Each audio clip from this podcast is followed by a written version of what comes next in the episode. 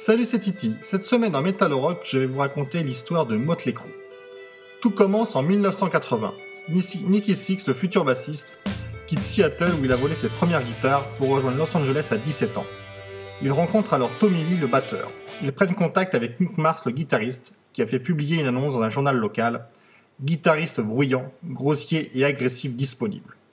Mick Mars connaît Vince Neil, le futur chanteur également délinquant. Ils choisissent alors de s'appeler Motley Crue et donnent leur premier concert en mai 81 à Hollywood. Influencés par Kiss et Aerosmith, Motley Crue empruntent pour financer leur premier album, enregistré en trois jours, l'album Too Fast for Love, publié à 20 000 exemplaires. Pour démarrer, on s'écoute un extrait de cet album avec le morceau Live Wire.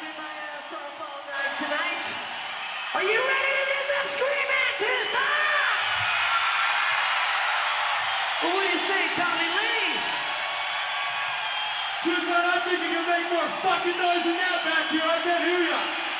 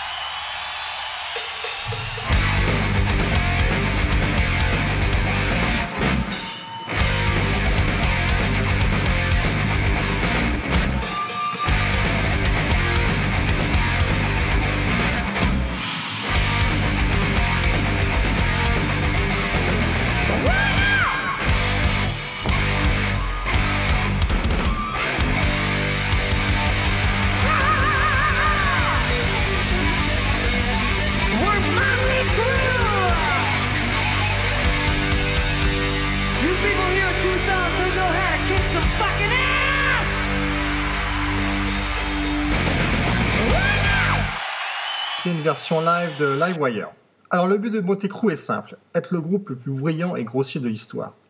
Sur scène, heure de scène, ils font tout pour se faire remarquer. Leurs concerts ressemblent à ceux de Kiss, alliant pyrotechnique, maquillage, attirail de cuir sadomaso. En 82, leur label Elektra propose un contrat à Motley Crue.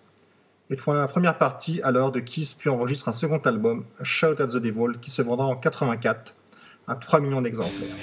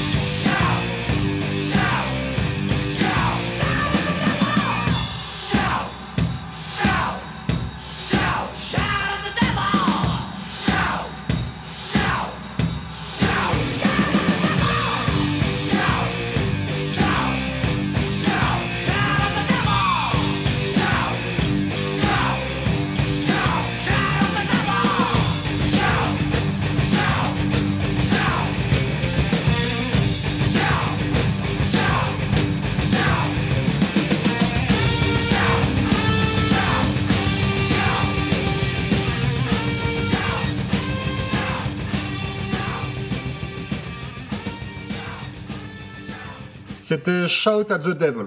En 84, Whitney, le chanteur, en état d'ébriété, perd le contrôle de sa voiture en tuant net un passager, le batteur du groupe Hanoi Rocks. C'est un drame. Il s'en tire avec un peu de prison, quelques heures de travaux d'intérêt général et une amende. S'ensuit alors une cure de désintoxication.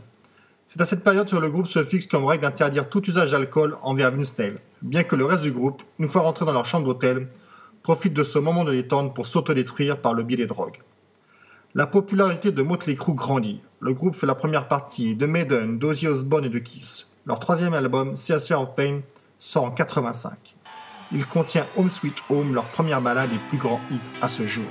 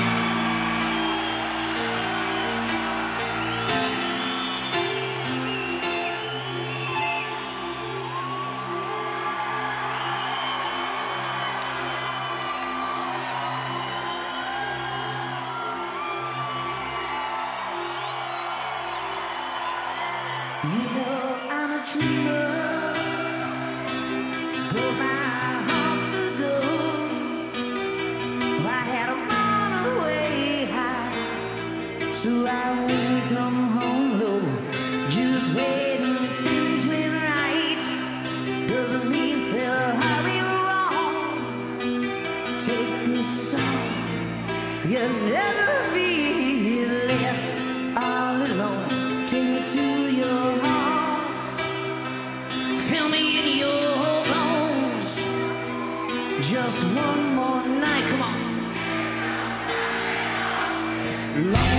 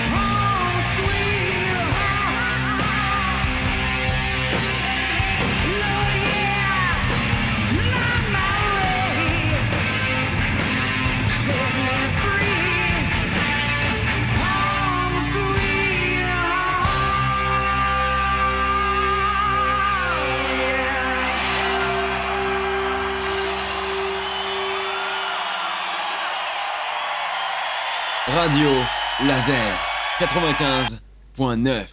En 87, c'est la sortie du quatrième album Girls, Girls, Girls. C'est à cette même époque, à la veille de Noël, et à la suite de la tournée japonaise, que Nicky Six, le bassiste, manque de mourir une double overdose d'héroïne.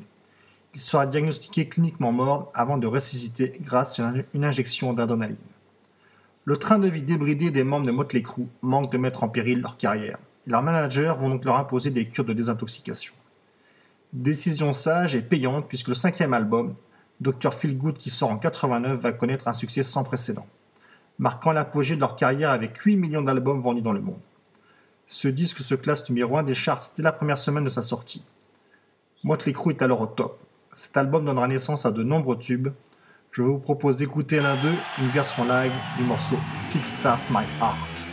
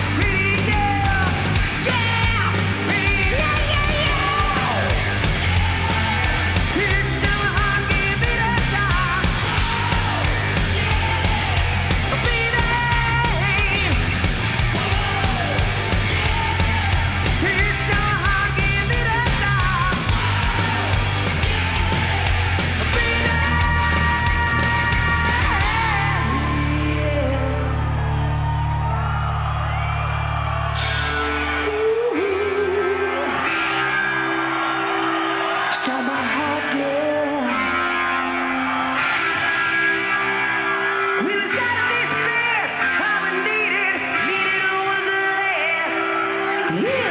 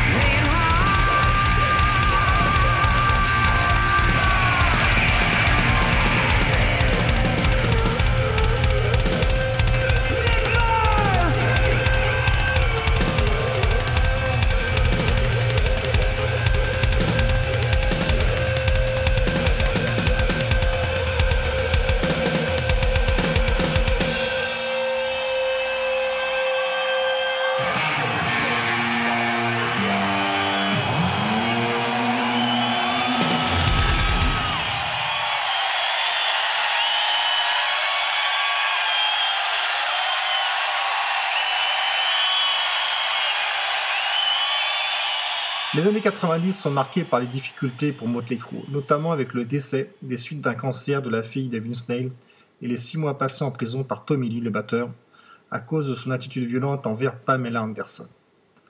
En 92, Vince Neil quitte le groupe. Il est remplacé par John Corabi la même année. En 94, le groupe sort Motley Crue, album éponyme qui se vendra nettement moins que son prédécesseur. Motley Crue n'est plus Motley Crue sans Nails. Celui-ci reviendra en 97 pour enregistrer Generation Swine, qui sera malgré tout un échec commercial, dû au changement de style du groupe quittant le hard rock pour glisser vers un métal alternatif, utilisant des samples et des sonorités plus modernes, comme dans le morceau Afraid que je vous propose d'écouter.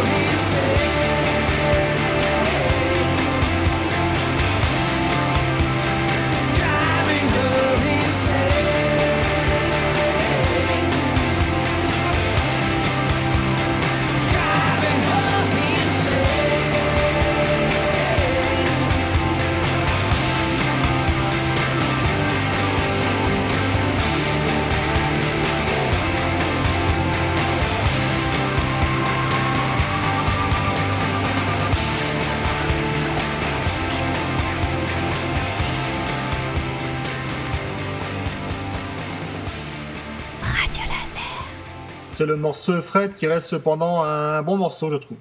En 98, leur contrat avec Elektra Records prend fin, ce qui instaure le doute au sein du groupe. Un an plus tard, Tommy Lee, le batteur, quitte le groupe à la fin de la tournée Generation Swine pour poursuivre une carrière solo. Il sera remplacé par Randy Castillo. En 2000, le groupe sort New Tattoo avec Randy Castillo, qui marque lui aussi un échec au niveau du nombre d'albums vendus. Fin 2004, le groupe se reforme dans sa formation originale pour enregistrer une compilation Red, Right and Crew contenant des morceaux inédits et qui sera suivie d'une tournée mondiale en 2005, qui marque le retour sur le devant de la scène de Motley Crue. Un DVD et un CD de la tournée Carnival of Sins sortent en 2006. La tournée est un succès, attirant plus d'un million de spectateurs. Un nouvel album est enregistré, l'album Saints of Los Angeles, qui sort le 24 juin 2008. Cet album a reçu de très bonnes critiques dans l'ensemble et démontre que Motley Crue est de retour. Cet album sera leur dernier. En effet, ils annoncent en 2013 qu'ils arrêtent leur carrière. Une tournée d'adieu aura lieu en 2015, se terminant le 31 décembre 2015 par un concert à Los Angeles.